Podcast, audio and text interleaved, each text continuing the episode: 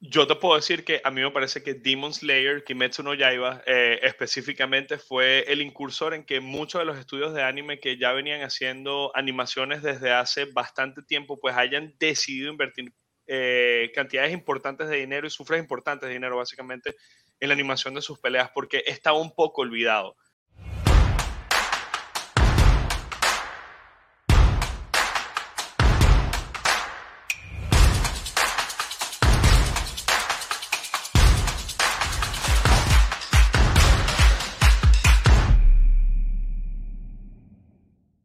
Bienvenidos y hoy estamos una vez más aquí dándole con Ricky Sebas y un invitado especial, Andrés Delgado. ¿Cómo estás, Andrés? Todo bien, todo bien. Súper contento de estar aquí con ustedes, la verdad. Muchísimas gracias, por, acompañarnos hoy.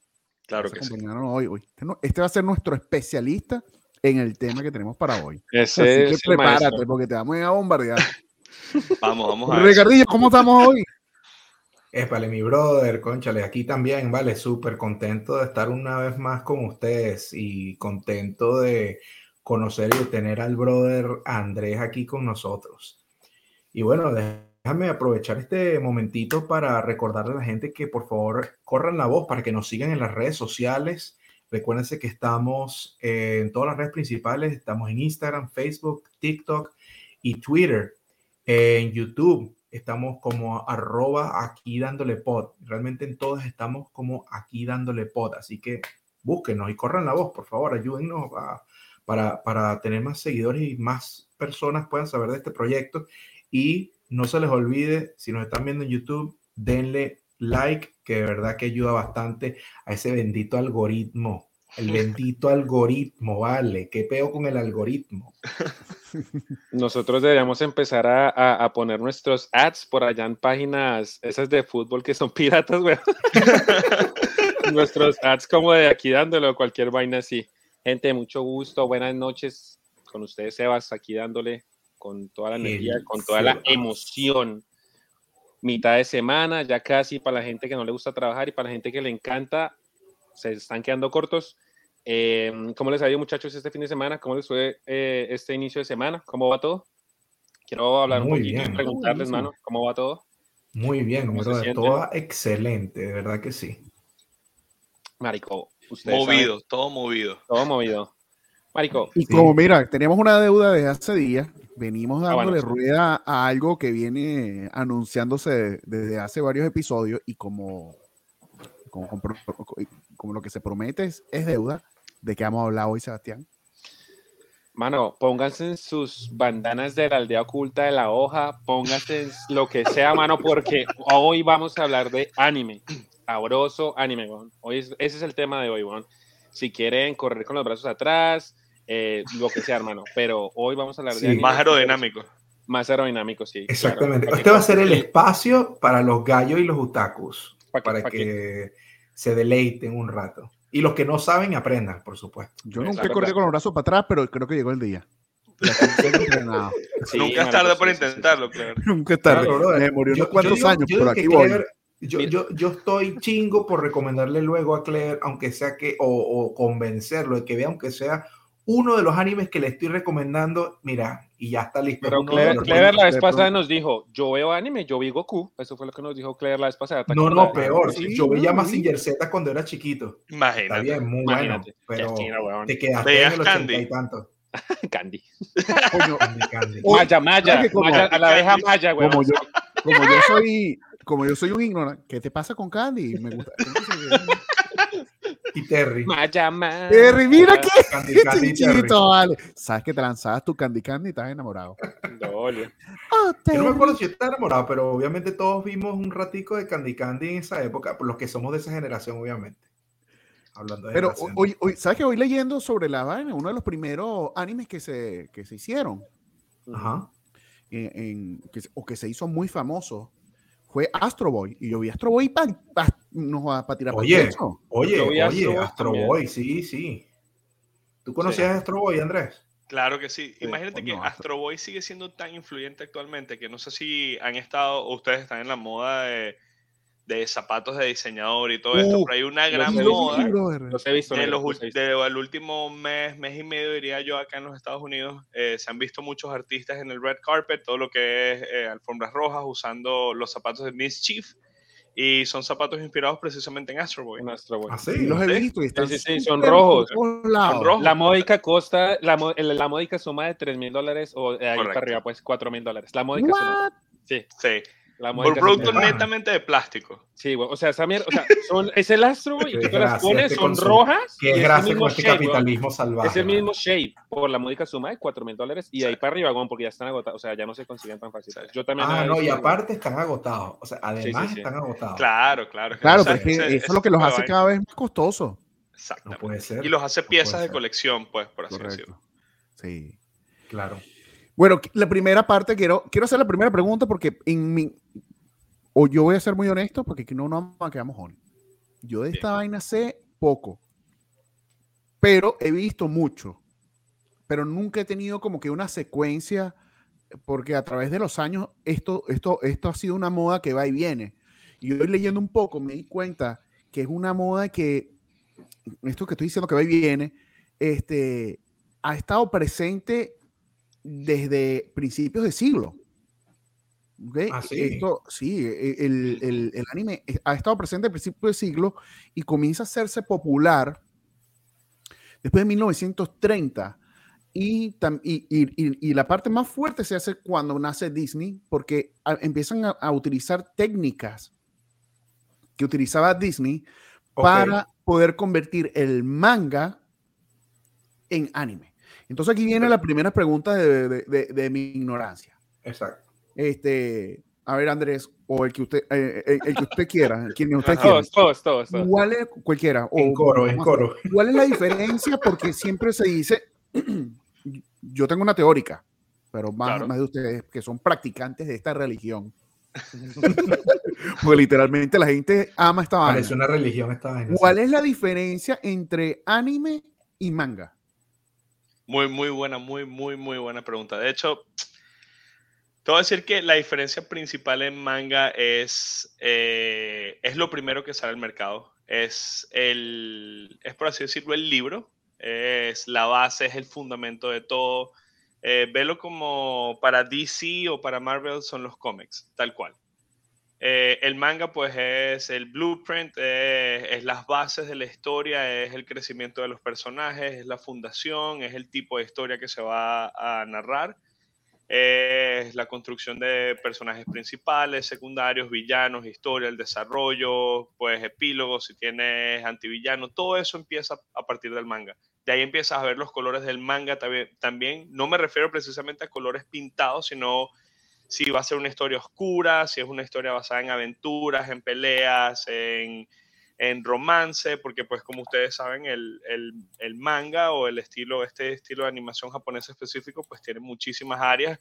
Si así lo vemos, podrían ser como películas, ¿no? Donde hay pues cine para un montón de personas que son eh, aficionados y hay N cantidad de estilos y pues gustos para todo el mundo, básicamente.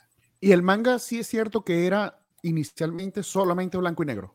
Nunca y hubo de color hecho, en manga. lo, sigo, lo sigue los, siendo. Los mangas siguen siendo blanco y negro. Siguen Sí, siendo actualmente los- blanco y negro. Actualmente. So, el El- color en este tipo de, de- de- de arte viene a través del anime. Correcto. Sí. So, Wow. Muchas veces hay unos, por así decirlo, cuando acabas los volúmenes del manga, en la parte, porque no sé si ustedes lo saben, el manga se lee diferente a como nosotros leemos un libro regular. El manga se lee de derecha a izquierda. No se lee Exacto, como de en... de atrás como en- hacia adelante, para que entiendan. Exactamente. No se lee como en español, que pues nosotros vamos de Porque es izquierda a derecha en inglés. Se lee en japonés. Exactamente. Exactamente. A pesar de que, no, incluso a pesar de que esté traducido, aunque esté traducido al español, Andrés me puede corregir, aunque esté traducido al español o al inglés, igual es de derecha a izquierda. Correcto. Porque Claro, es la porque manera en que los que la paneles secuencia de están imágenes construidos. vienen, vienen formateadas de, en, en ese estilo. Correcto. Qué cool, estilo. ¿no? Correcto. Y existen animes también manteniendo esa cultura o ese formato blanco y negro donde lo siguen desarrollando y cuando ya tienen la posibilidad de, de estar a color, siguen haciéndolo como para mantener esa tradición. Los animes. Todos, realmente todos los importantes. O sea, te puedo hablar de repente si hablamos de los más grandes, de los más reconocidos por, por pues, fanáticos como de repente un One Piece o te puede ser de repente un Naruto Shippuden o incluso el mismo Naruto, te puede ser Dragon Ball Z, todavía tú compras los volúmenes, por lo menos acá en Estados Unidos, en Barnes Nobles, los, los consigues en Target, los consigues en Walmart y vas a ver que el volumen que salió esta semana aún está en blanco y negro. Lo que te iba a decir me, es que... pero me refiero a, al anime. Hay no, el anime no. No, la, animación. no las series, alguna, las, las series animadas las, no. las, series animadas ya, ya, transfieren el color como Correcto. tal, ya transfieren, pues ya es la serie animada, sí, okay. más, bien, más bien yo diría, yo más bien yo diría que ahorita hay como una especie de carrera o competencia a ver cuál estudio, al menos con los más famosos, cuál estudio le inyecta más tecnología y más dedicación para hacer cada vez la animación más, más pristina, más las secuencias de pelea. Entre, entre más van evolucionando los animes, lo que yo me he dado cuenta es que más las secuencias de pelea y la calidad en los colores, en la calidad en el dibujo, va mejorando. Obviamente hay ciertas diferencias entre distintos tipos de anime, como por ejemplo, eh, y, y, como digo, Andrés y Seba van a, van a estar tal vez un poco de acuerdo conmigo que la diferencia entre la animación de, por ejemplo, de One Piece, pero de, perdón, disculpa, el dibujado, el dibujado de One Piece es muy diferente al dibujado de una, de una serie como Ataque de Titanes Ataque de Titanes. Entonces, ahí uno puede ver la diferencia en dibujado, en técnica de dibujo, pero la calidad de la animación sigue siendo superior en las temporadas y en los animes más nuevos. Puedes ver un reflejo de eso, por ejemplo, eh, no quiero spoiler, pero por ejemplo, eh, la animación de la pelea de las lunas crecientes en Demon Slayer, Andrés y, y, y Richie están de acuerdo conmigo contra, contra el pilar del sonido, ¿no? O sea, Marica, esa animación es otra, otra cosa de otro mundo, ¿o no, Andrés? sí, es otro nivel. o sea, es una animación increíble, bro. Yo te puedo decir que a mí me parece que Demon Slayer, Kimetsu no Yaiba, eh, específicamente fue el incursor en que muchos de los estudios de anime que ya venían haciendo animaciones desde hace bastante tiempo, pues hayan decidido invertir eh, cantidades importantes de dinero y sufres importantes de dinero, básicamente, en la animación de sus peleas, porque estaba un poco olvidado.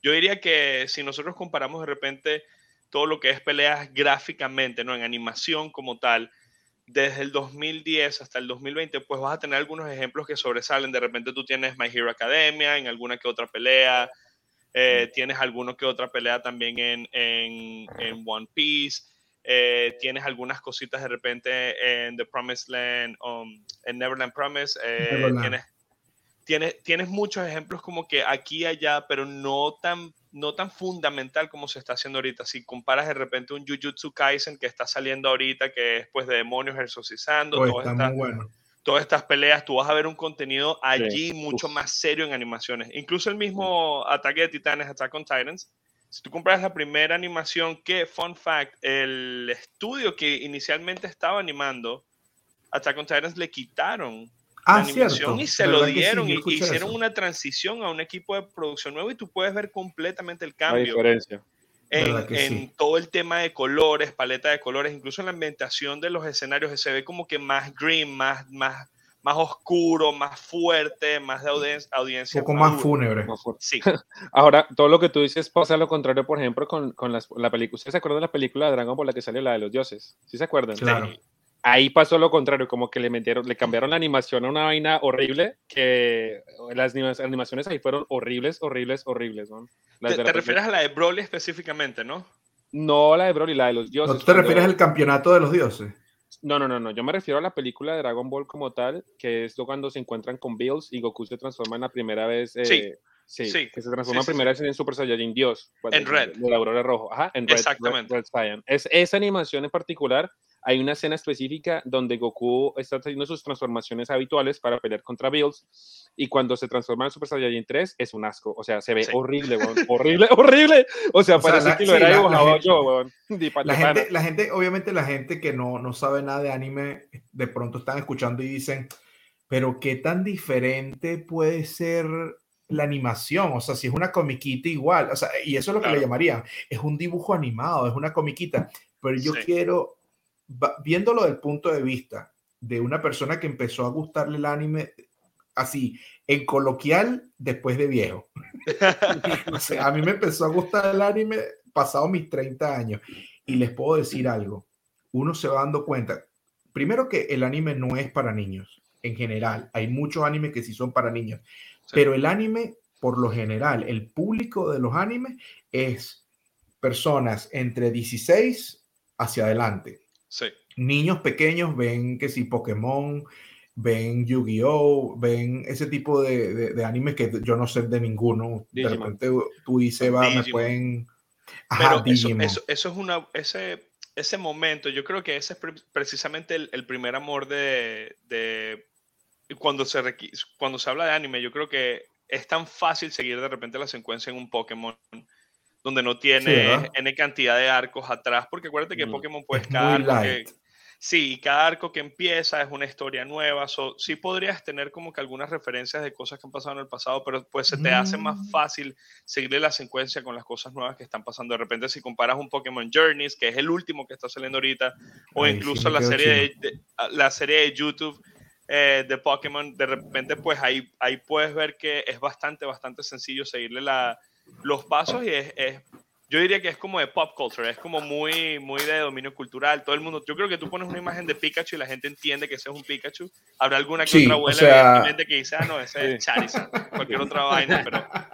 No, ni siquiera van a saber quién coño No, ni siquiera, ni siquiera van a saber pero, quién Pero sí definitivamente eh, Pokémon es, una, es la, una de las más conocidas. Entonces, este, es obviamente algo que la gente no, no está muy consciente, pero yo obviamente, así como lo voy a hacer ahorita y tal vez lo hago antes de que nos despidamos más adelante, pero yo le doy la bienvenida a las personas que nos están escuchando, que si no han visto anime, se den la oportunidad en Netflix. Hay unos animes muy buenos, de por sí. Las primeras dos temporadas de, de Cazadores de Demonios, que es el, el que Andrés estaba comentando, Demon Slayer, ese es particular mi favorito, se los recomiendo. Eh, eh, eh, se trata de un, de un, chico que quiere tratar de salvar a su hermana y, y, casualmente la hermana es un demonio y él se convierte en un cazador de demonios. Ah, míralo ahí. espérate, espérate, espérate. Cortesía. Otro nivel, mira. Aquí lo tenemos. Eh, Aquí tenemos a Tanjiro. Y Tanjiro es la vaina. Exactamente. y, y, Nezuko. Y atrás está Nezuko. Chorado a Sebastián, que ese fue un tremendo regalo que me trajo Sebas cortesía mía que le di. Yo sé que al negro le gusta Demon Slayer y yo le, yo le llevé la figura. También tiene a Naruto, también te llevé a Naruto la también, esposa. También, ¿Ah, Naruto. está ahí al lado. Mira, vale. ¿Sabes qué sería bacán tener a Naruto, pero ya cuando es Rey cuando ya cuando es Hokage? Ya cuando es Hokage. Oh, sí. O sea, una figurita de Naruto Hokage, ese para tenerlo. Muy gallo. El, negro, el negro, el negro, el negro habla. Yo el tengo negro, pues aquí todas mis cosas, todo. No, marico. El negro ama tanto, el negro ama tanto el anime que muéstrales el brazo, weón. Muéstrales el Mentira. brazo. Mentira. Sí, weón. Muéstranos, que nos muestre. El negro, el negro pues ama demasiado el anime. Pues aquí mira, atrás mira. tengo a un. Eh, este es Uchiha Itachi con, okay. con la, la, nube roja de Akatsuki que lo, sabes, que los caracteriza precisamente. Es una es un grupo terrorista, pero pues el personaje tiene... tiene un grupo terrorista. Es la verdad, pero el personaje pues tiene un crecimiento bastante importante en la serie y, y, la verdad que es uno de los personajes ficticios que pues más, de alguna u otra manera, ha aprendido cosas directo o indirectamente de, de lo la que la gente no sabe Lo que la gente no sabe es que eh, Itachi es el profesor Snape de Naruto. O sea, todo lo odia al principio. Todo, todo el mundo lo odia al principio hasta hasta el final, que bueno, no, sí. como dice Seba, no voy a spoilear porque no tal vez hay gente que, gente se, que se va a animar, hay gente que se va a animar a ver Naruto Shippuden, vean Naruto Shippuden, si no quieren ver Naruto cuando era chiquito, no los culpo. Un, aquí muchachos. Naruto Shippuden, que ya... Le tengo una preguntita por ahí para ver, este, Ajá, claro que sí. individualmente, para que cada uno me diga eh, qué opina. ¿Cuáles ustedes creen que, que la la serie o, el anime o digamos el sí este anime que rompe el, el, el, punto de crecimiento y viraliza el anime a, a, al nivel que está ahorita. Desde su punto de vista individualmente, ¿cuál consideran ustedes que es la, la, la más como preponderante que, que, que rompió esto? Y, y, ha llevado al anime a nivel que está hoy en día. Yo, yo digo que fue Dragon Ball. Pero puedo estar equivocado. Esa es mi humilde opinión. Sí, basado, basado, en su opinión, basado en su opinión. Claro. Sí, sí. Yo opino que Dragon Ball fue, por así decirlo, porque acuérdate, no es quien lo, en mi opinión, ¿no? No es quien lo hace primero, es quien lo hace mejor. Y yo creo que una serie que no se le da mucho, eh, por así decirlo, no se le da mucho crédito es Los Caballeros del Zodiaco. Y la importancia que tuvieron los Caballeros del. Zodiaco en la generación de los, de los 80, de los 90, cuando Los Caballeros del Zodiaco salió, era algo súper revolucionario, era algo muy abierto fuera de lo que normalmente se estaba viendo y era algo bastante, a pesar de que es bastante superficial, ¿no? Todo el mundo, pues, que ve anime y tiene conocimiento de Caballeros del Zodiaco, pues son personas que pelean bajo eh, símbolos, eh, signos no Zodiacales. necesariamente zodiacales, Ah, pero de astros, de planetas, de, hay reencarnaciones de dioses en específico. Ujú. Eh, y estas personas pues pelean bajo estas insignias, ¿no? De repente tienes caballeros que representan Medusa, Pegaso, tienes caballeros que representan cortes completas de- dentro, dentro de mitologías. Y yo creo que no se le da tanto ese, esa importancia de como de repente se le da a Dragon Ball.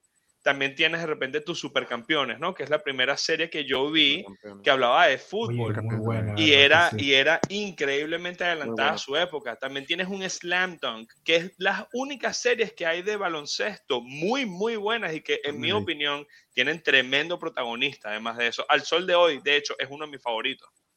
Dime, una cosa. de son de la época de Hay un par de series que acabo de recordar que también estuvieron en la época de, de los Caballeros Zodíaco. Yo no sé si son japonesas también o de, o, o de dónde vienen, pero que fueron bien, bien importantes también en esa época.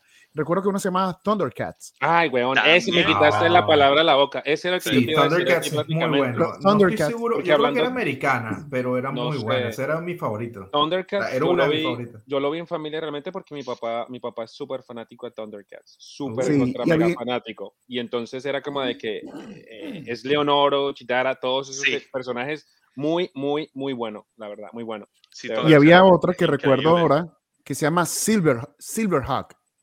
Oh, también. ¿Llegaron a verla? bueno, Sí, claro. Ese sí no me suena. A mí no me suena. A mí no me suena. No. Era también Sí. de la época de los Caballeros Zodíaco. Lo que pasa es que creo que ustedes ya vieron Caballeros del Zodíaco como en tercera generación, cuarta generación. Pero, yo yo me acuerdo cuando, pero yo me acuerdo cuando Caballero. ¿Tú te acuerdas, Claro. Negro, cuando todavía estaba vivo Cartoon Network? Ahí los Sí, pasaban. ahí fue, Es de 100% hecho. ahí los Ah, pasaba. sí. Ahí cuando lo vi. Sí, Cartoon claro. Network Yo le debo mi amor, yo le debo mi amor al anime a dos, a dos televisoras. Si nos están escuchando, shout out porque ustedes son increíbles en la infancia de muchas personas, incluyéndome a mí. Cartoon. Network y Locomotion. Locomotion. Locomotion me enseñó Ah, muchísimo la parte de animes, por así decirlo, bien oscuros. Ahí fue la primera vez que yo vi de repente Evangelion, no Evangelion, que Sí, es un sí. anime que trata de depresión a un Oh, nivel horrible. de niño yo no lo entendía, pero me daba tanta curiosidad ver los robots y todas las peleas y los robots como que se comían otras vainas, ¿sabes? Que les llamaban ángeles y era bien como que fuerte y me acuerdo que yo lo veía a las once y media de la noche súper escondido de mi mamá y de mi abuela. Una huevona. Y tú, sa- y Sí. tú ¿Qué edad sabes tenías eso tú, Yo tenía en Déjame ese hacerte una pregunta rapidito, es mucha ¿es años. cita, bíblica. Sí. Evangelion utiliza mucha cita bíblica, weón, también. Sí. Una pasajes que sí, yo no conozco mucho de Evangelion, pero sí, sí sé que era Una muy, pregunta, muy ¿ese popular. Evangelion eran de unos robots? Los tipos se metían dentro de unos robots y Sí. eran como unos que, lo- que eran como exoesqueletos. Sí, correcto. Creo que Ajá, si no y me equivoco, Andrés, ese se le llama tipo mecha. Se- son, bueno, no. O sea, ese es el Sí. estilo, mecha. Sí, el estilo es mecha, pero mecha va más orientado hacia Gundam, hacia los que es Gundam Wings. Exacto. Exactamente, pero este? Gundam es otro pedo. Sí, Eso sí, es otro otra pedo. vaina completamente por sí, hasta allá yo no llego. Ahora, ahora, sí, hasta ahora- allá yo no Pero llego. había, habla- habla- déjame, déjame, para terminar la pregunta que por donde iba con esto de los exoesqueletos, Vale. habían unos que eran como Claro. unos aviones también, que tenían unos robots que eran que tenían como unas alas también que volaban.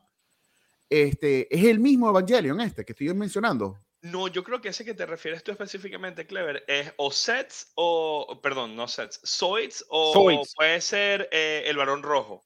Uf, el varón rojo es otro que rojo. también es una belleza, Puede ser, weón. puede ser, Clásico. porque los dos habían personajes que se movían de esa manera. metálico con un Que eran como ro- corazón. exoesqueletos, robots. Marico, ¿cómo será tanta mi amor que me sé la canción, weón? Me sé la cancioncita y todo. Se va te lo juro. de la Sí, hijo, me canción. suena la Eh, canción. está entregado. Es el varón. No, yo no llego hasta allá. Es un campeón. Marico, ahí no te das cuenta mi tía, yo, probablemente mi tía va a escuchar este podcast, mi tía me jodía de niño y me decía que es el varón, es un maricón y yo me ponía a llorar ¿Cómo se de la frustración de mi tía troleándome con la vaina. ¿Pero qué es eso? Oye, acabo de recordar también una de... Acabo de recordar... Sí, Mira, Zoids fue muy bueno. Uy, a mí me encantaba Zoids, muy bueno.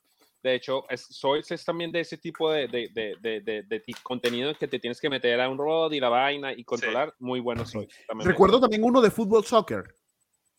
Supercampeones. Supercampeones. Esos son los supercampeones, ¿no? Claro. con Oliver que para hacer un gol, que para hacer un gol eran cuatro capítulos porque la cancha era, no sé, marico, de aquí a Orlando, con una vaina así. Sí. ¿Te acuerdas? Era una vaina así. Quiero hacer, quiero hacer un paréntesis. Los se partían la madre en un solo gol. Cada vez que pateaban se partían la rodilla, la cabeza, el cuello. No, pero quiero hacer un paréntesis rapidito. Eso tengo que admitir que es una de las vainas que me sacan, o sea, de las pocas cosas que me pueden molestar del anime, es una de las cosas que me sacan la piedra.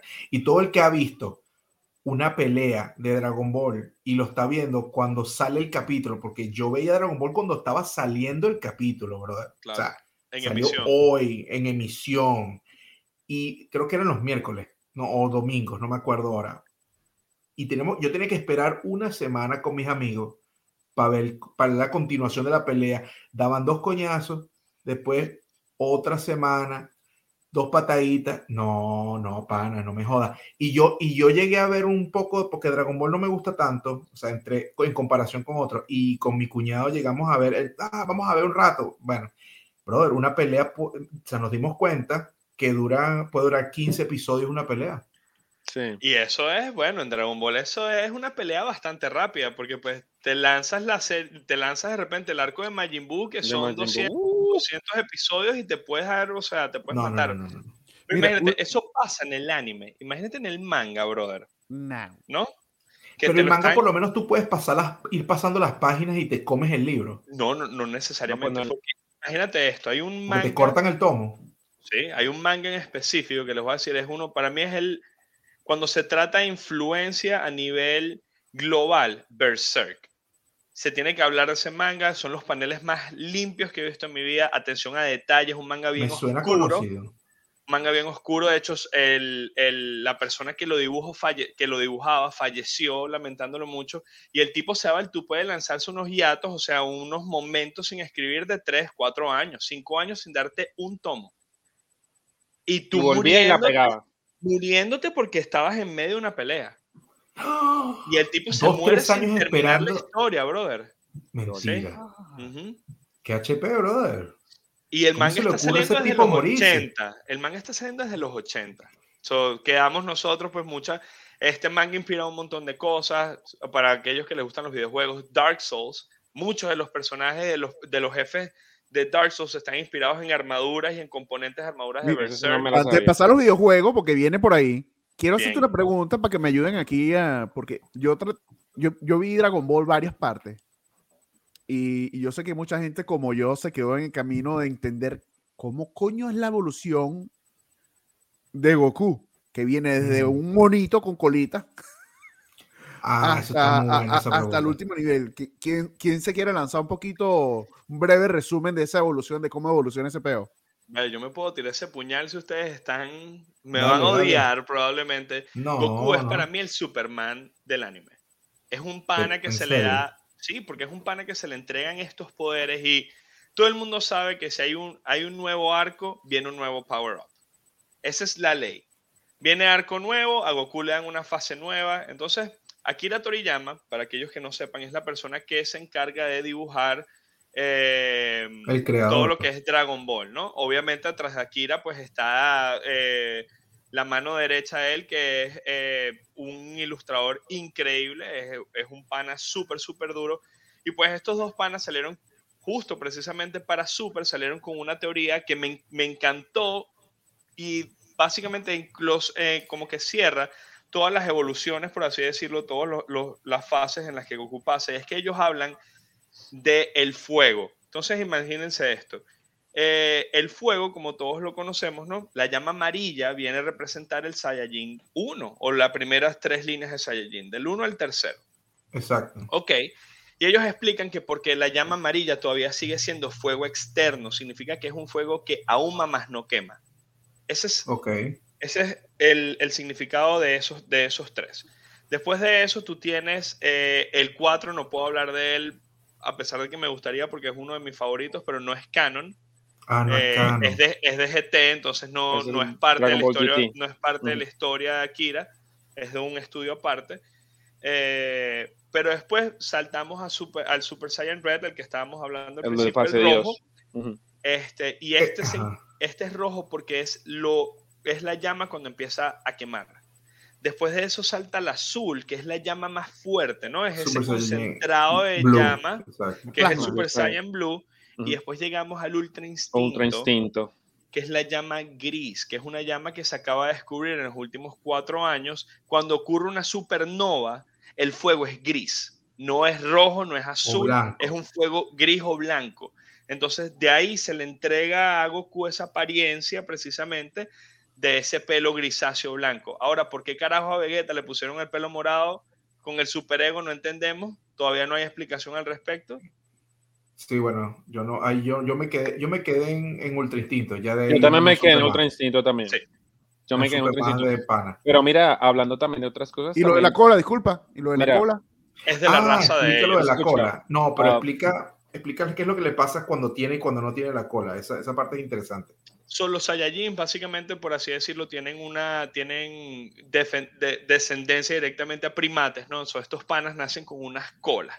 Entonces se supone que para que ellos alcancen estos niveles de poder súper, súper increíbles, pues tienen que darse como unas condiciones específicas, tiene que haber un, un tipo de luna, entonces los tipos se salen como de control y se, se, se convierten en estos monos gigantescos.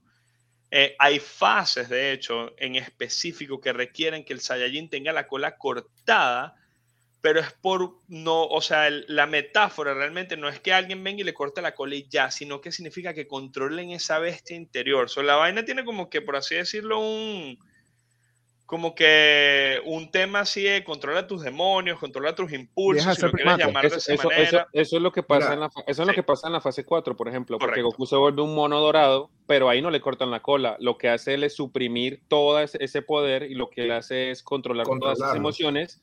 Y vemos una parte, o sea, su Saiyajin 4 literal es una parte de él que es mono, literal. La parte roja Mira, de él es. Yo te digo una mono. cosa. Quiero hacer un, co- un comentario. Yo, al, o sea, como les digo, yo no soy tan fanático de Dragon Ball, pero el anime o uno de los animes más esotéricos y con, digamos, eh, tónicas espirituales es Dragon Ball.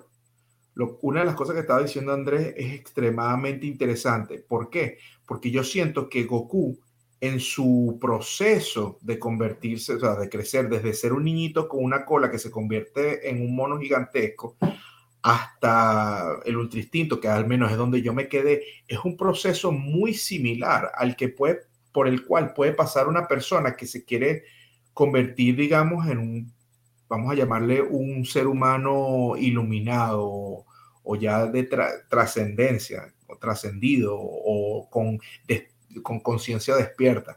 ¿Por qué ha- hago este comentario a pesar de que no está tan, tan directamente vinculado?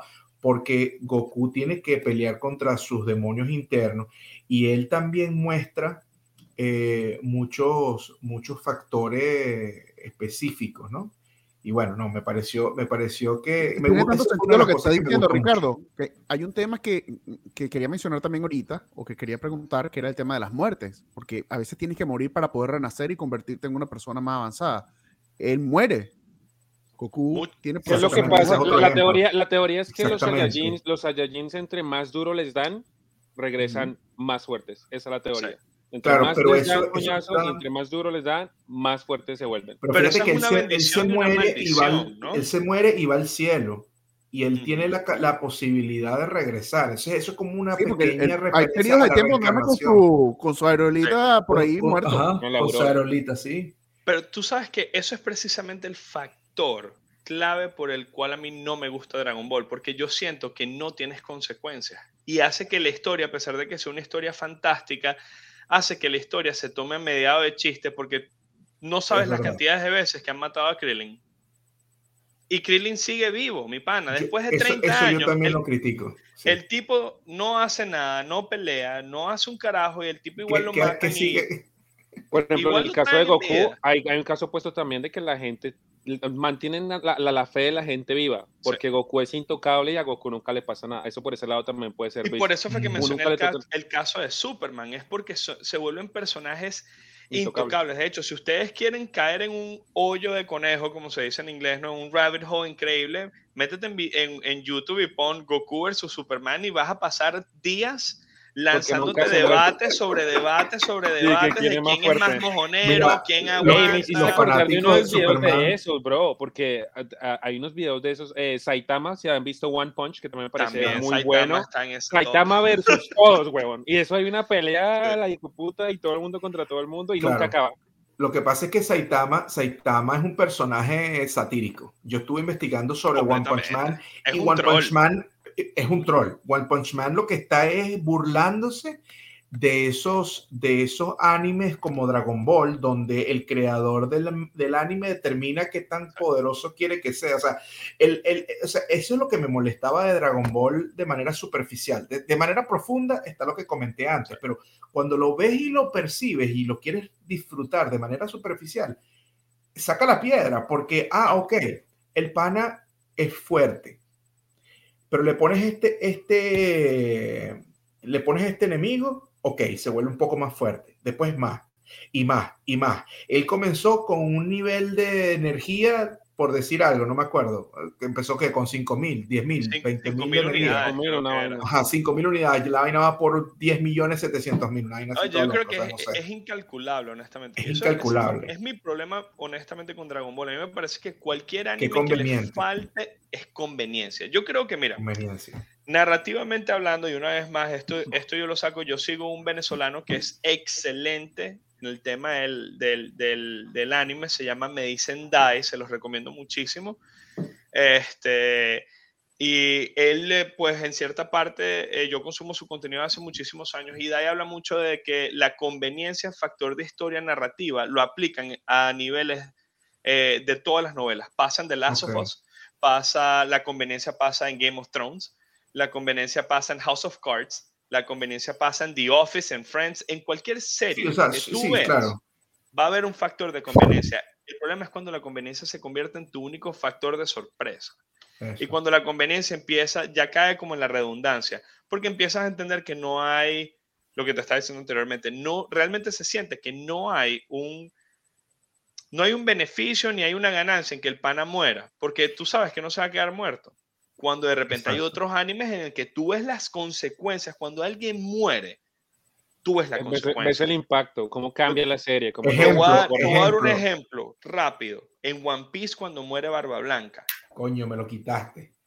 Ese es el ejemplo perfecto. O sea, Barba Blanca y, y, y, el hermano. Y Ace, cuando Ace. y Barba Blanca mueren en la, en la pelea de Greenford, tú ves la consecuencia tan caótica que ocurre en el, en, el, en el mundo pirata y como las vainas se salen de control, las islas que ellos estaban guardando control, porque estos panas eran como unos pranes, o sea, pagaban vacuna, una vaina así, ejercían una fuerza sobre un terror psicológico tan fuerte precisamente porque es Barba Blanca, es uno de los cuatro yoncos, uno de los cuatro emperadores piratas, y este tipo es un tipo durísimo. Y cuando el tipo lo matan, el mundo pirata se va a la mierda. Ahí tú ves una, una, una, una consecuencia. Fuera de Dragon Ball, matan a Barba Blanca, lloraste nueve episodios, y 15 episodios más tarde revive Blanca, Barba Blanca y ahora el carajo es Barba Azul. Ahorita que está mencionando eso, Andrés, este, ahorita que está mencionando eso y, y, escuchándolo, veo que como que muchas de las cosas que, que, que, que se narran en estos animes este, tienen que ver también con mucho, como llevando a, a, a un modo de fantasía ciertos temas que son del día a día y que son de complejidad este, social, donde están como que demostrándolo en una ficción, pero también mostrando, por ejemplo, esto que estás hablando de pagar vacunas, este, eso se ve, eso se ve en Japón, se veía en China, se veía en Asia, mucho con el tema de, las, de los piratas, este, y porque obviamente Japón es, una isla y todo lo que se movía alrededor tenía que ver con, con, mercadeo marítimo. So, esta vaina, si es cierto, si ustedes han podido percibir eh, estas como esto, eh, estos reclamos sociales o esto eh, absolutamente. Absolutamente. Y te das cuenta que muchas obras, eh, Clever, en momentos claves en historia japonesa, hay, hay ciertos eventos que cambian la narrativa histórica de alguna serie porque los tipos se molestaron tanto con algo que pasó que lo metieron en la serie a cojón. Entonces te voy a dar por lo menos, eh, hay series que yo he visto que hablan del tráfico humano.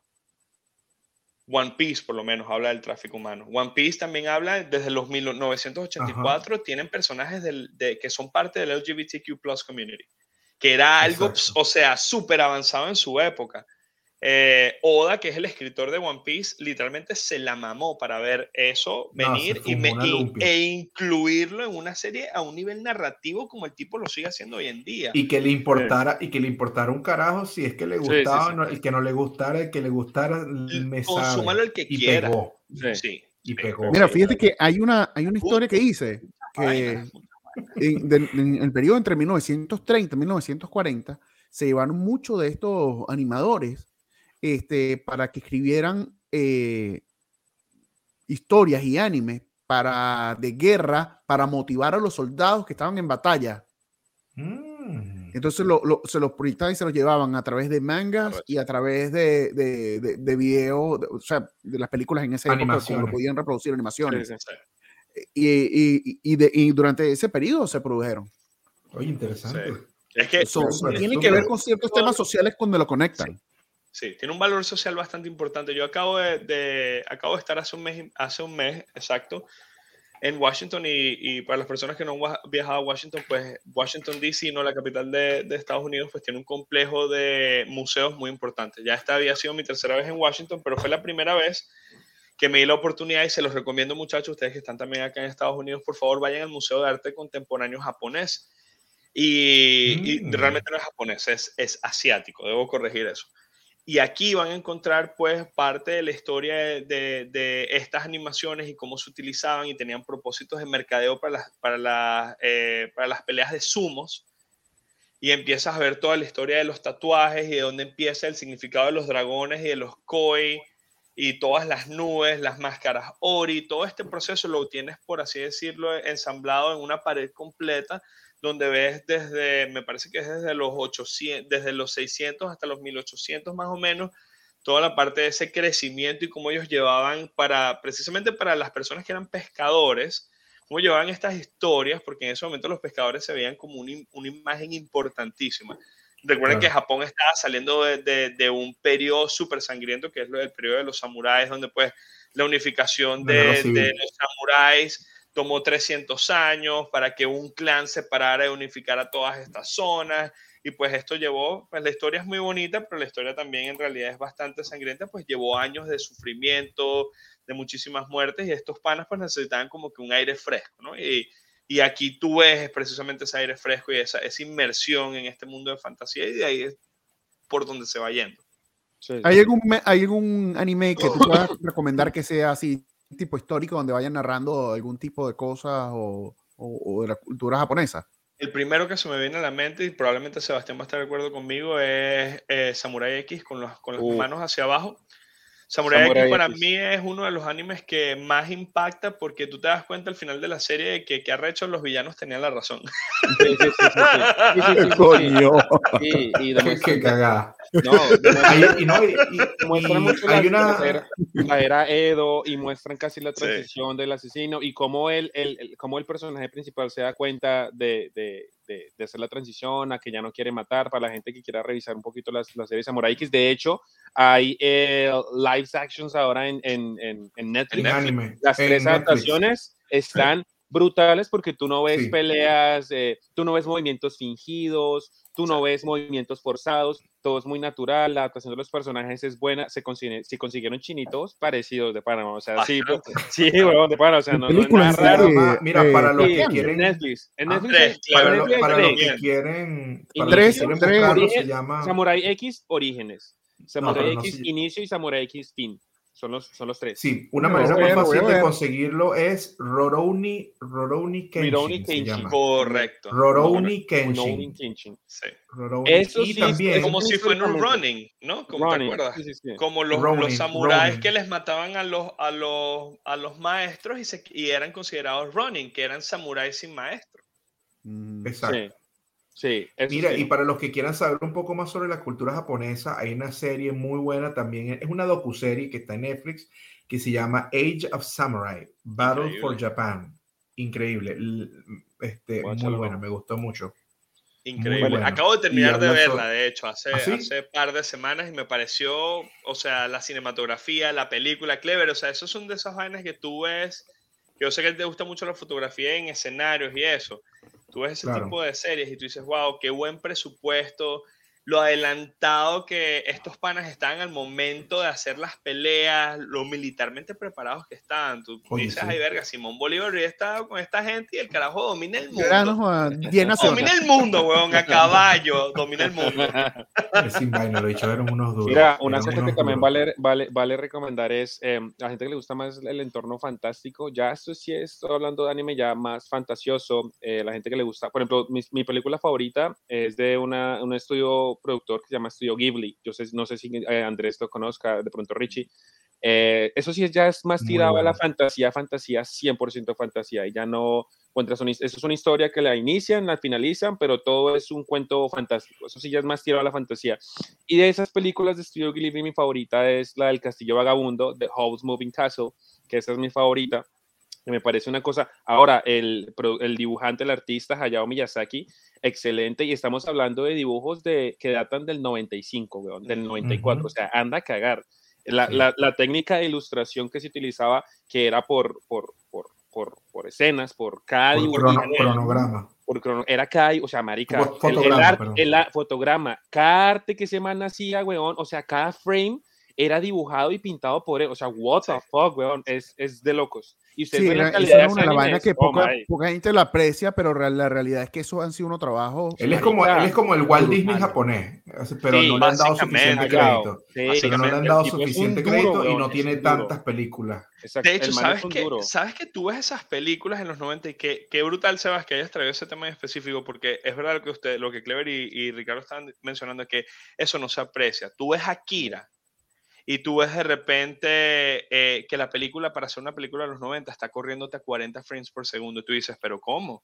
Hasta Exacto. 40 frames por segundo porque ahí atrás de ese, de ese panel completo ya hay 30 dibujos que lo están vaqueando. Wow, Exactamente. es que sí, es So, ilógico, imagínate lo, lo fluido en ese, lo adelantado que era, que es precisamente lo que yo me refiero, la visión de que ellos querían dar ese dinamismo, literalmente esa dinamicidad, ¿sabes? No sé, eso es el movimiento dinámico, no sé cómo se Marico, dice. ¿cómo vas a lograr? pero sí, sí, sí. Es un hacerlo brutal, dinámico ¿me en entiendes? Una escena donde tú pones una escena cargada de ilustración. ¿Qué es una escena cargada de ilustración, weón?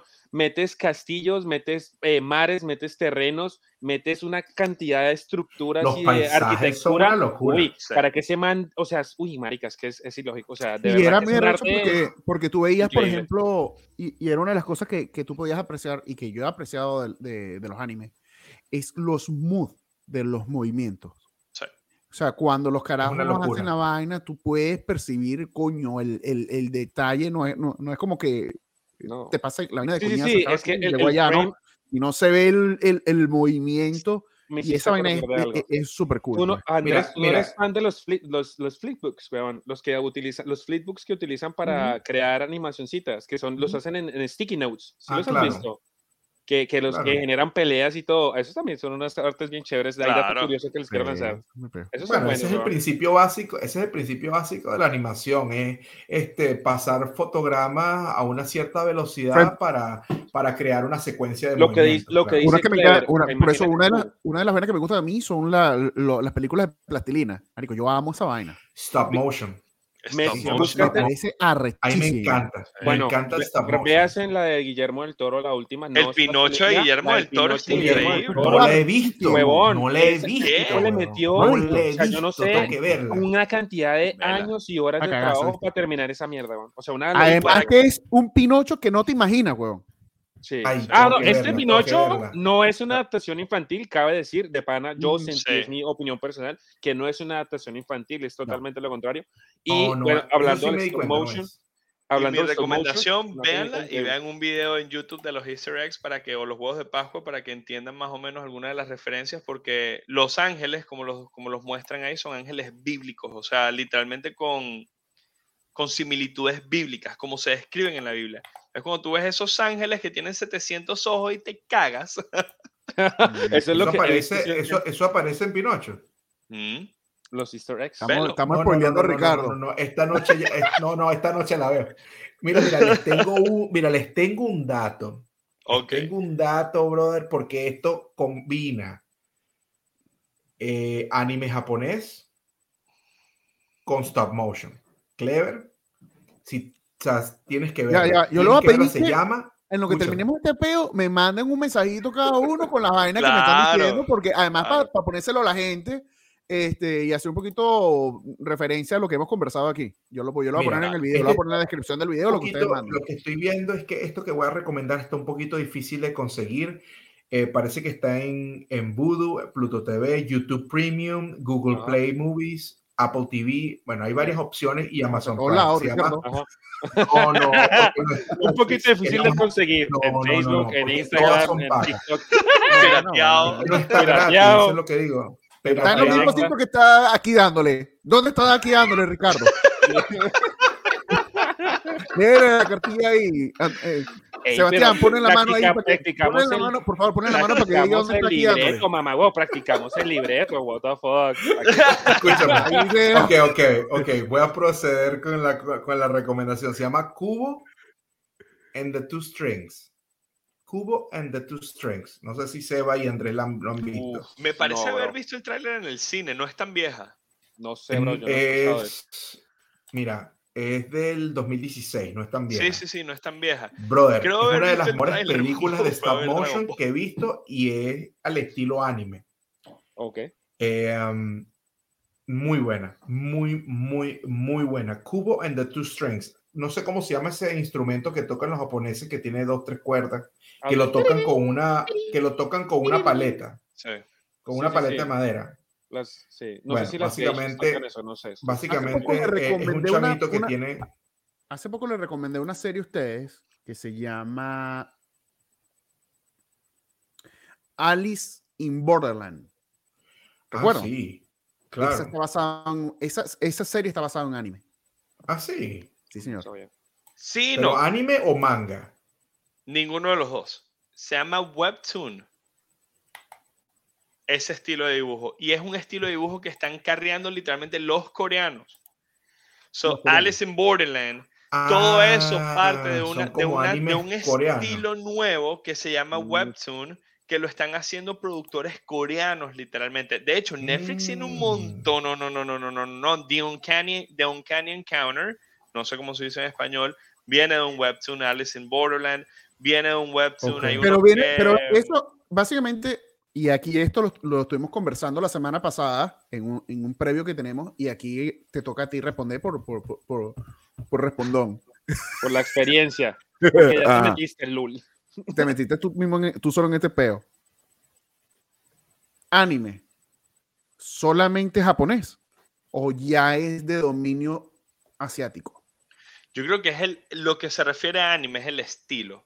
Porque tú ves el webtoon y tú ves que las expresiones faciales son menos exageradas, los ojos son menos grandes, las bocas son más concisas, las narices son más perfiladas, no son tetonas, no son este tipo de, ¿me entiendes? De personajes que Claro, tú ves no en un anime anime. regular.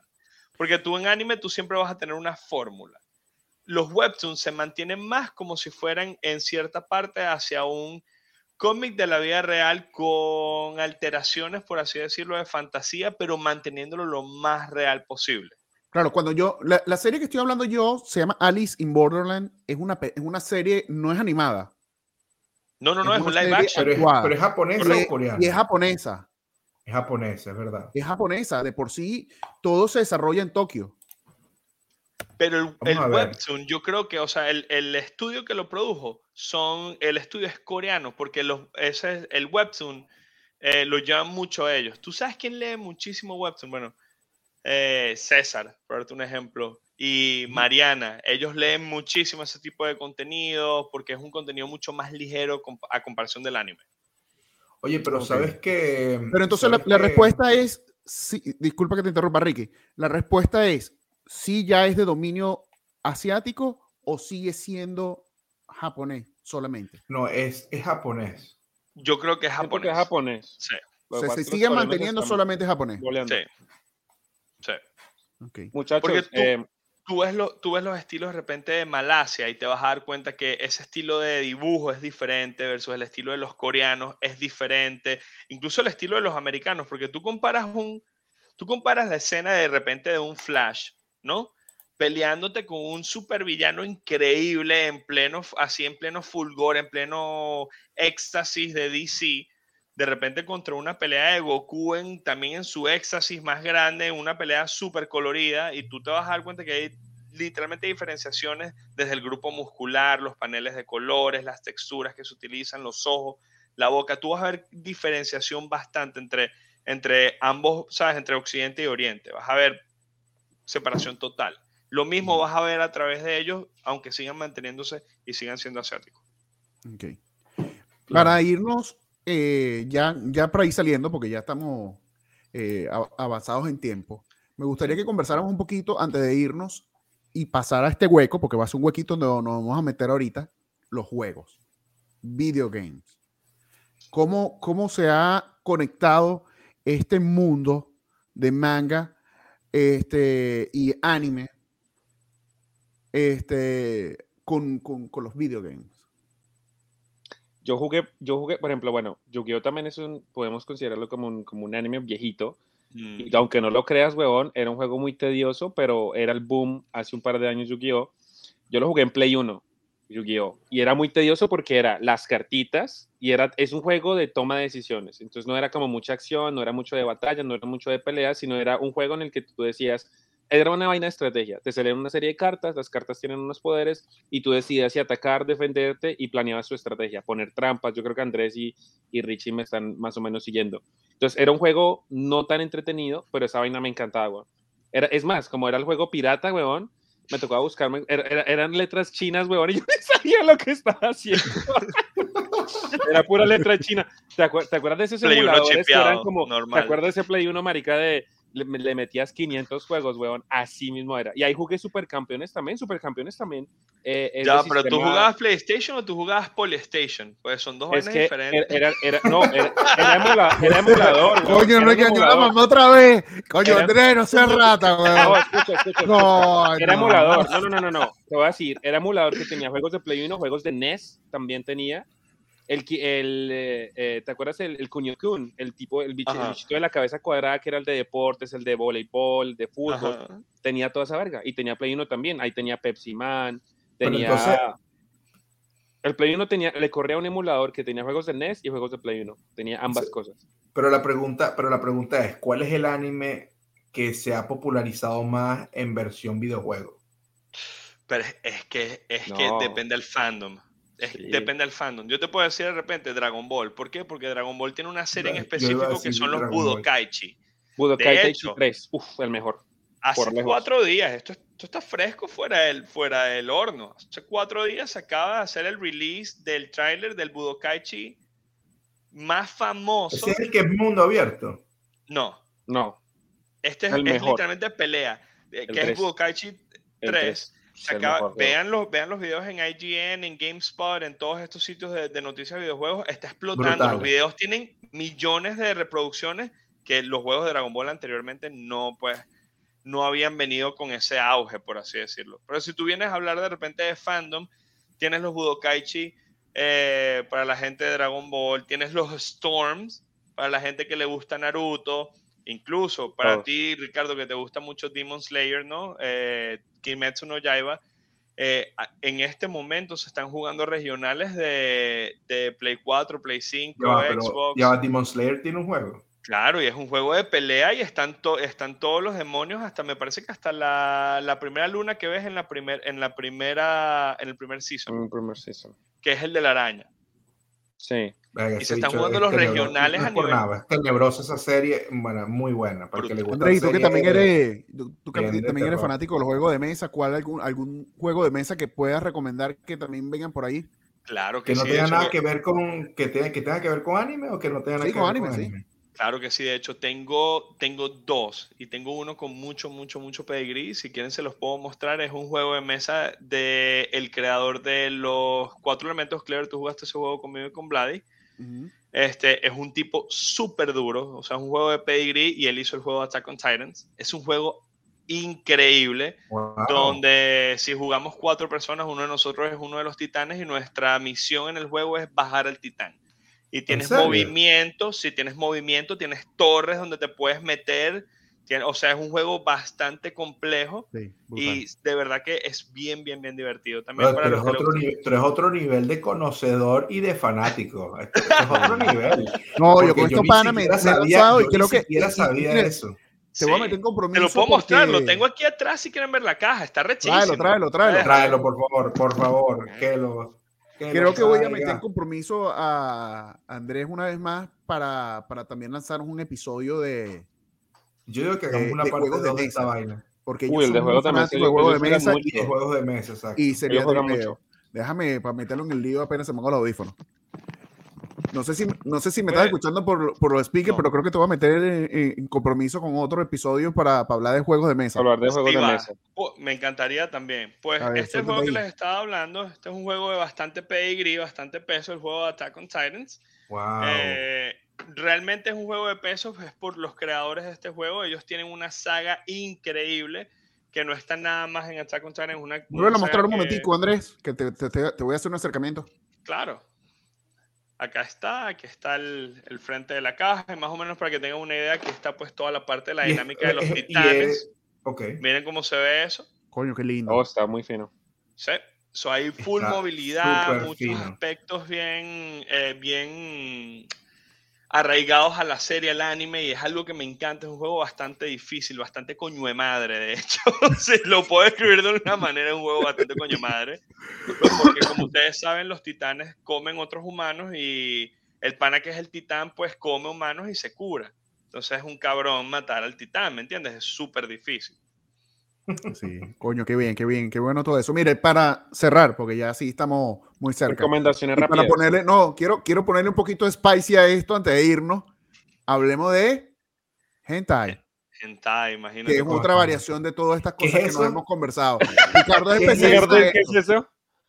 Ricardo, Ricardo es el es el- especialista. Ricardo es el especialista. Ricardo nos mandó la lista y se va a hacer Sí. ahorita. Sí, No es la- Ricardo. En- en- en una biblioteca. y, todo, y todo está acartonado. Sí. ¿Qué pasa, chavo? ¿Qué pasa, chavo? Dice que esto lo ve mi familia, chavo. ¿Saben Dice que esto lo ve mi esposa, chavo. Es mi que- familia me está viendo, vale. ¿Saben Sí. qué fun fact de, bueno, de hecho no es el hentai, pero es de ese tipo de contenido de adulto en Japón, es que Claro. lo que es los órganos reproductores eh, los tachan. Sí. Son Son sus- pixelados. aunque sea animado, tú vas a verlo pixelado. Pixel. Entonces es un ejercicio mental. Si te gusta, pues si ese es tu rumbo, es un ejercicio mental. Ricardo se hace, película Ricardo se hace loco. El como que, ¿qué? ¿Cómo Yo lo- así?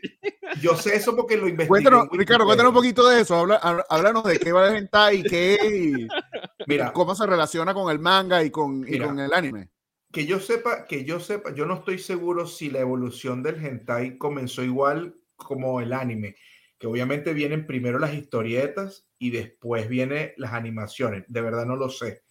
Eh, tal vez Andrés me podría corregir allí ahora, pero lo que sí sé es que más que, más que ser películas eróticas de triple X, es una mezcla entre el erotismo y la fantasía. Obviamente, obviamente es para personas que tienen, digamos, un gusto más hacia lo erótico, hacia lo sexual, por supuesto. Y obviamente siempre en los hentai muestran a las japonesas como mujeres sumisas, tímidas, eh, siempre es ese, es el estilo muy particular del hentai que lo caracteriza, donde, donde la mujer es toda tímida, toda, "Oh, ¿qué pasó? Yo no sé lo que está pasando, ¿qué es esto? ¿Por qué me estás tocando? O sea, esa es realmente la, la, la, la, manera en cómo eh, los japoneses crearon el hentai y así se popularizó. Este, que ha sido una cosa que yo he visto mucho, no, he visto muy poquitos hentai, hablando en serio. He visto Menos pocos hentai, pero sé, pero sé cómo es y, y es interesante el estilo que le dan de dibujo, el estilo que le dan de animación y las historias son loquísimas. Lo poquito que he visto, las historias son una locura y de verdad bien hasta tenebroso y bien. La- lánzate uno ahí Friki, para ver entonces, porque yo sí no he visto. Lánzate uno ahí negro para ver. gente Black ahí Bible. Black Bible.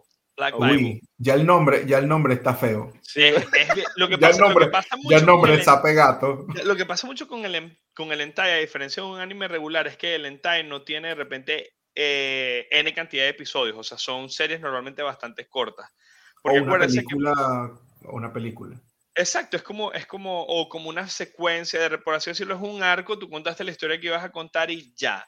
Y, Y ya, en exacto. Japón, pues estos estudios, ¿no? Tienen muchos problemas con la parte de, anima de, de la parte de la animación, porque no sé si sabían, pero esto, esto es, es un hecho, es que eh, en Japón hay una falta de hombres eh, que se presten para contenido pornográfico e, e incluye hentai. O sea, es, es un problema social grandísimo donde hay una demanda rechísima de mujeres, muchísimas mujeres, pero no hay tantos hombres. Entonces, eso hace que el transformar la película, normalmente tú escuchas pues adaptaciones de voces anteriores, que has escuchado ya en docenas de películas, en docenas de series y vainas, y la gente pierde como que de repente interés en el, en el contenido. Pero ese que les estoy diciendo es uno de los más, de los más famosos, al igual que el anime, pues el, el- la carne con papa japonesa tiene pues de cantidades de rutas, es como un, es como un árbol. Tiene No, no, muchísimas es- ramas y no, cada quien su gusto, pues. La vaina es un mundo. O sea, yo, Sí. como te digo, yo no me he adentrado en esa vaina porque no es de mi gusto realmente. Nunca fue. Pero la vaina es un mundo súper amplio. O sea, hay 700 tipos de hentai, lo que he medio leído. Hay un montón de estilos y tipos y tipos de historia. Y bueno, Sí, y como clichés, pues Sebas a lo mejor te puedo hablar un pelo de los clichés, porque hay muchos clichés con vainas que sí, de tentáculos, y a la gente que le gusta, pues, chamo. es burda de es raro. No, no, no, no, que es sí, sí, sí, es- es- es La gente muy- es muy. Es weón. Y, rarísimo, es y rarísimo. es que los demonios, sí, sí, marico, es bien, Sí. es bien. No es sé cuál es el asunto con los tentáculos, de pana que no entiendo los japoneses en ese aspecto. ¿Por qué? ¿Por qué? O sea, ahí es donde yo le Está la pregunto por comida qué. mar, weón. No. Ni con los senos grandes, porque pues tú ves a las japonesas y What the fuck. no. Tú- o tú- sea, tú con el- la el revista- tú con la Oye, revista sí, de los que japoneses es con la una- revista. Yo con la revista y que esto, fue- esto no fue lo que yo pedí. ¿Cómo, cómo así. ¿Cómo así? No, esto no fue lo que yo pedí. Los japoneses tienen una obsesión con los senos grandes. Está viendo la revista y dice, coño, ¿quién Sí. pidió pulpo en esta vaina? No sé, son muy, honestamente, como se dice en inglés, that's not my cup of tea, precisamente, o sea, lo que, lo que he leído normalmente es Exacto. porque me lo encuentro en algún que otro lugar en Reddit, donde de O repente lo, o- o- lo exacto. vi de, ¿sabes? De, repasón y dije, verga, ¿qué es esto? Porque es- son, son bastante extraños, o sea, honestamente es... Yo creo que es un peo más cultural, ¿sabes? O sea, para que te guste eso tienes que como que haber crecido en el ámbito por N cantidad de tiempo y ya pues tienes como que este gusto desarrollado, pero para uno que de repente está, no sé, acostumbrado a otras vainas, esto es como que bastante raro, un Como, tu- como, tentáculo. como Twist Night. Twist sí, Night, es, como, un pedo ah, diferente, completamente como- diferente. Un poco monstruos raros de una vaina rara.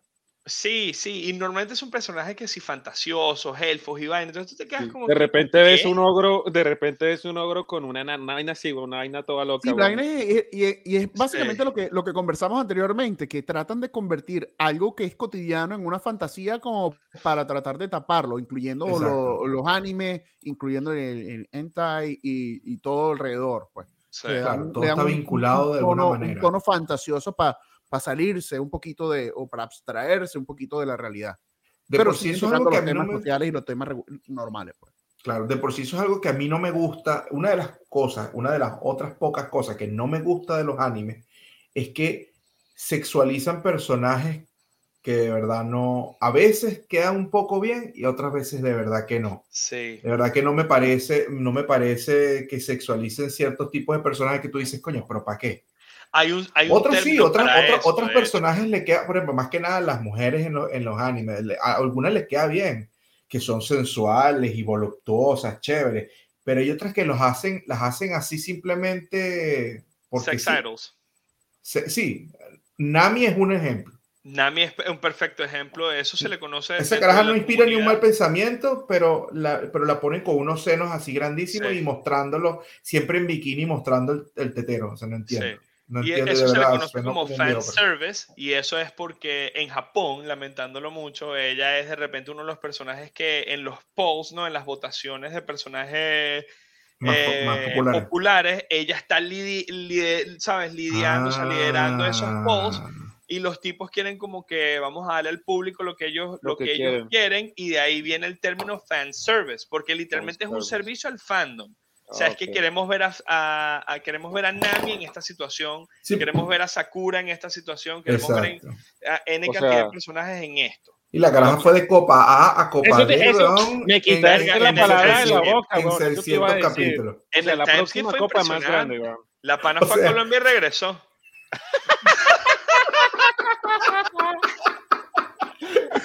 La para tiene su cirujano de cabecera. Sí, sí, una vaina rechísima. Claro. La Y la vieron paseando en Ah, un no. bote Santa Marta.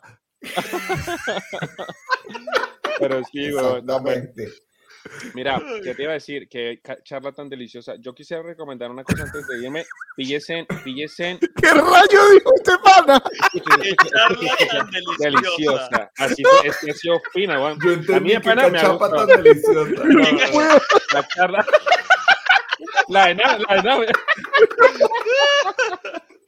Ah, pues, dice que buena también. Mira, Cyborg 009, yo creo que Andrés se acuerda de esa. Cyborg 009, se la tienen que ver. Demasiado buena. Ricardo, ¿te acuerdas de Cyborg 009? ¿Te acuerdas? Muy bueno.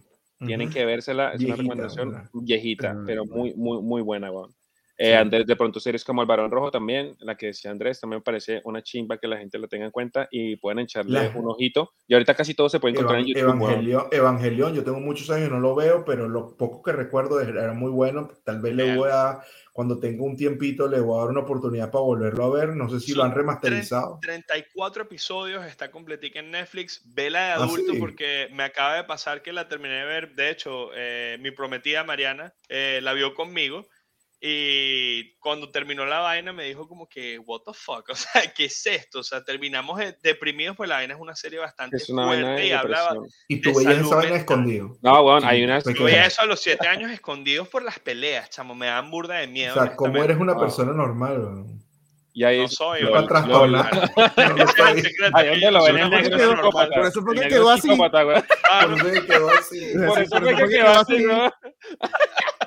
Por eso fue que quedó así. Marico, hay unas escenas de Evangelion donde te plasman ese sentimiento de, de, de la depresión de- demasiado, o sea, es demasiado, O demasiado, sea, que es tú pa- quedas es como que, palpable. sí, y te quedas como, verga, esto está como, y terminas llorando, weón, Quedas tú deprimido. deprimido, sí, literal. Quedas tú deprimido. Completamente. Por eso Bueno, yo no veo a- tampoco películas de. Disney. ¿No Oye, ¿sabes qué? Ricardo dice, Este- no voy a ver esto, veo un hentai, veo el monstruo y por lo menos me digo. No, no, no, no, no. Ve el pulpo, ve el pulpo, weón, el Pues es lo que voy. pues. Ya no, ya Ya no es el final. Dice Richie, ya no Andrés. veo Squid Games, sino Squid Games. No seas marico, de calamar. Cuéntamelo, Ricardo. No. Eh, esa vez que reencarné un slime, No la he visto. No la he visto porque me Chamo. parece demasiado. No la he visto. brother, yo, yo no sé ni cómo yo llegué a ese anime. O sea, sí sé cómo llegué, pero no sé cómo me presté para verlo. Porque mi, mi, cuñado, mi cuñado me dice, vamos a ver un anime nuevo que salió yo. Ajá, pero ¿cómo es? Porque yo necesito información. Yo no soy de, bueno, porno. No, no, no, Claro. no, no, no. Explican porque yo, mi tiempo es valioso. yo, O sea, yo, yo- yo no, yo no tengo tiempo infinito. Entonces me dice, no, sí, es sobre un carajo que se muere y reencarna en un slime. ¿Qué coño es un slime? O sea, yo sé que lo que es un slime, pero ¿qué coño es un slime?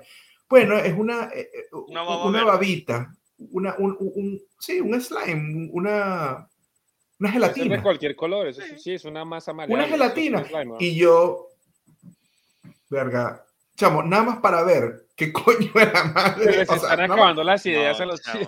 No, o sea, no, no, no, escúchame, yo, la vaina es un género. Yo no lo sabía. Ah. Es un género, gente que se muere y reencarnan en otro mundo de fantasía. Sí. Cuando él me dijo que la vaina tenía así como una tónica de fantasía medieval, coño, bueno, vamos a darle una oportunidad. Brother, brother, la voy a ver recomendado porque me la 100%. recomendaste. Recomenda, no, es- no es por nada, brother. Yo no uso, yo uso mi tiempo con mucho cuidado porque no, no tengo de sobra. Mándalo, Recomendado mándalo por ahí para el grupo 100%. para, Lo vamos a Mándalo por el grupo. para verlo. Mira, Yo- hay dos, hay dos que leí, no las he visto, pero dicen que son una de las vainas más importantes. Una se llama Your Name Uh, Ah, sí, sí. señor, muy buena. Muy, y la otra muy se llama. One Piece. Sí, weón. Coño, Bueno, One One Piece. Piece. Le- negro, yo creo que tú no te has visto Your Name, que ese es otro. otro No, la tengo en el otro- watchlist, pero, o sea, Piece es estoy, estoy- Una de las vainas más importantes que hay que ver. Sí. Además Sí. de Mira, eso, One Piece no es para todo el mundo. Es correcto. Perdón. Fíjate, yo, Ricardo, soy de las personas que yo antes venía a la vieja escuela, Naruto, coñaza, ta, ta, ta, ta, no voy a ver mil episodios de One Piece. Empecé a ver One Piece y me di cuenta de todos, por así decirlo, los defectos que tiene Naruto en cuanto a narrativa. Porque eso Es importante entender, de que no todo va igual, aunque sea como cualquier novela, mi pana. Pasión de Gavilanes y Betty la Fea no es la misma vaina. Y No sin es. embargo, no, y sin embargo, One Piece tiene incongruencias, bro. Yo soy enemigo de las incongruencias. Yo estoy pendiente. Pero Y One Piece tiene un incongruencia, maestro en Pero el tipo, no, el tipo de repente, incongruencia A. 100 capítulos después, ya sabes por qué. Ya, quiero decir algo, quiero decir algo. Sí, hermano, no deja que Sebastián se acaba de rechar. Mira la cara de rabia que tiene. No te metas con Betty ¿Por la fea. qué? Ah, no te metas con Betty la fea. No, no, no es así. A mí me encanta, a mí me encanta Betty la cuidado, Fea. ey, ey, ey. Ey, con Betty la Fea no te metas. Quédate Con tranquilo, a mí Betty me la Fea encanta no. Betty la Fea. Marico, soy súper fan de Betty la Fea. de Yo también. yo de también. soy Eso, fan. eso era, eso era nada más un ejemplo. Pero, Escucha, perdona, te interrumpo, negro. Dale. Otro de Your Name que te puedes ver, que es ese tipo mismo de animación, ese tipo mismo, ese mismo tipo de contenido, Your Name, A Silence Voice, también la puedes ver. Y es una vaina Y de todas hecho, están en ah, Netflix. en Netflix. A Silence Voice es una vaina que tú ves y es como que proyectan ese tipo de bullying, matoneo, Ya todo ese tipo de buscando. cosas. Se la recomiendo mucho porque da un bonito mensaje que al final los animes también pueden llegar a eso, a darte un bonito Bien, mensaje. claro, de claro. Y esa Yo serie, A Silence Voice, muy Yo buena. les tienen voy a recomendar una vaina diferente. Porque a mí me gusta que la gente cuando ve cosas de anime, pues se empape en otras cosas diferentes, porque todo el mundo piensa que es lo mismo, que es un carajo que se para, pega De tres pana. gritos, agarra las manos, tira tres coñazos y mató al malo. No. Ujú. Véanse Initial D. Si les gustan los carros, véanse ¿Cuál? Initial D. Initial Así se D. le llama. Initial esa, esa D. es viejísima. Sí, Esa Sí. pero tú sabes lo especial de Initial D es que las personas cuál es que esa. lo escribieron y las personas que lo animaron son literalmente son consultants en el mundo del autosport. O sea, son personas que corren carros, ¿Ah, son sí? personas que entienden. Sí, entonces la serie, las partes, los carros son realmente eh, asociadas con la realidad y la serie tiene un toque bastante bueno. Es bien noventosa, no es una serie para nada así súper emocionante, muchísimas cosas pasando a la vez, pero es una serie bien, coño, que te llega Diferente. al corazón y tú dices, verá, qué bonito ese Honda Civic. y también y también tiene y también tiene su también tiene su su, su live action en, en, en, Sí. en Netflix lo pueden ver Sí. ahí ya ¿Hay un live action? y- sí Sí, hay un live Buenísimo. action. buenísimo Y viene, Bueno, no sé si sabían, No eh, sabía. Toyota, ¿no? Eh, para los, para, ah, si aquí en el podcast hay pues amantes de carros, es una de mis pasiones, yo creo que por encima del anime es los carros. Eh, Toyota cuando desplaza la plataforma del FRS, ¿no? El del, de- del Toyota 86, del FRS, de la Scion, del BRZ de, de, de Subaru, Subaru. in- involucran una, o sea, lanzan una línea nueva, que es esta última generación, que es de estos 2023, 2024, incluso 2022. Lo arrecho es que una de las campañas principales en Japón era toda la animación de Initial D sacando el AE86, que es el carro Sí, el original, carro original. e, e incorporando el, FR, el FRS o el Toyota 86 anterior con este nuevo modelo. Entonces Creo tú que tú veías a los tres video. carros haciendo la vaina en animación original de la serie y ver el que haya visto la serie te dan ganas de salir Marico. corriendo a la Toyota y comprarte el carro, viejo. creo que tú me Porque me dio el corazón. Tú me enviaste Claro. ese video weón. era una transición entre el anime y lo real pero una transición una chimba creo que tú me enviaste ese video yo me acuerdo muy y lo bueno increíble es que yo veo el video por primera vez en la Daytona 500 cuando fue el año pasado, que era algo que yo no lo podía creer, a ver este lo pedo japonés en un evento masivo como es la Daytona 500 Tan, tan americano, sí. y estaba ahí el comercial en el medio de la vaina con su animación de Initial D y yo, wow, o sea, qué brutal la influencia de estos panas de llevar esto hasta el mercado americano y, y meterlo así. Impresionante. Bueno, mis estimados, les doy muchísimas gracias por el tiempo, Andrés. Coño, ha sido una cátedra, nos acabas de dar una cátedra sí bien bien de anime. Yo, Gracias dije, por la invitación. He aprendido por eso te dije, todas las preguntas a él, weón. Yo dije, todas las preguntas Muchísimas a él. gracias a todos, gracias Sebas, gracias Ricky. Este, Ricky, despidinos ahí con las redes para que la gente sepa dónde nos pueden ver Por otra vez. supuesto. Una vez más, por favor no se, no se olviden de correr la voz, de comentarle a sus amigos y familiares sobre este podcast donde se van a reír un rato, van a aprender. Está muy, muy, muy chévere y bueno, la pasamos súper aquí. Eh, Instagram, TikTok, eh, Twitter, Facebook. Allí estamos. Suscríbanse, denos like, hagan comentarios, apóyennos, que eso de verdad que le damos mucho valor y lo agradecemos muchísimo. Y por supuesto, véanos en todas las plataformas audiovisuales más importantes. Eh, YouTube, eh, Spotify, um, Apple, Apple uh, Music, iHeartRadio, Pandora, Google Podcast, todas las plataformas más importantes, allí estamos siempre para ustedes. Si un capítulo le llama la atención, pónganlo, véanlo, este, denle like, comenten. Y yo, eh, si está la posibilidad, yo propongo que hagamos una segunda parte de esto porque está súper interesante y yo sé que este, no, no, va, no es para todo el mundo este tema, pero yo la pasé excelente. Yo también. Me, encantó. Así que los que yo que no soy, yo que no soy un amante de, de, esto, de verdad que me tripé mucho y me trajeron muchos recuerdos que no recordaba. Andrés, unas palabritas ahí antes de irnos, dinos tu... claro que sí. Tu, feedback. So, sí. Muchísimas gracias por la invitación, de verdad la pasé increíble. Eh, aquí dándole, pues me recibió súper, súper bien, eh, compartiendo un poquito de, de, pues, de lo que sea, una de mis pasiones y pues ojalá alguien se identifique y siga los consejos, se ríe un rato con nosotros y pues sigan aquí dándole apoyo a los muchachos que se le está dando con corazón un material bastante orgánico y aquí somos todos fans. Estamos aquí como siempre dándole. Aquí vamos a seguir dándole, dándole para ustedes también. Claro. Seba, para de una vez. Mis hermanos, que mi Dios me los bendiga. Vuelvo y repito, una conversación deliciosa. Ahora se lo digo con convicción, delicioso, huevón, delicioso. Una vaina increíble. Me gusta mucho porque yo sabía que esto se iba a desenvolver muy bien porque conocedores del tema y yo sabía que Andrés tenía un, un, una narrativa y un conocimiento muy ah, amplio porque ese huevón sabe hasta la dirección de los artistas, ilustradores, toda esa mierda. Huevón. El negro consume demasiado, entonces como de que yo sabía que eso se iba a dar así, huevón, y Richie también es súper fan.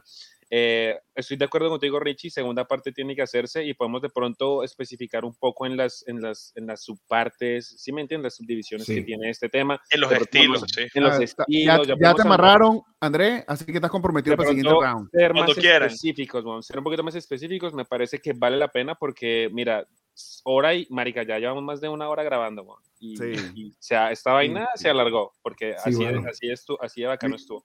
Mil Gente, gracias síganos a todos, gracias por estar aquí con nosotros el día de hoy. Nos vemos en el próximo episodio. Recuerden seguirnos, darle like, darle la campanita para que siempre te avise. Sigan a Andrés, a Ricky, a Seba. Es clever para todos ustedes en todas las redes. Se les quiere un montón. Y hasta la próxima.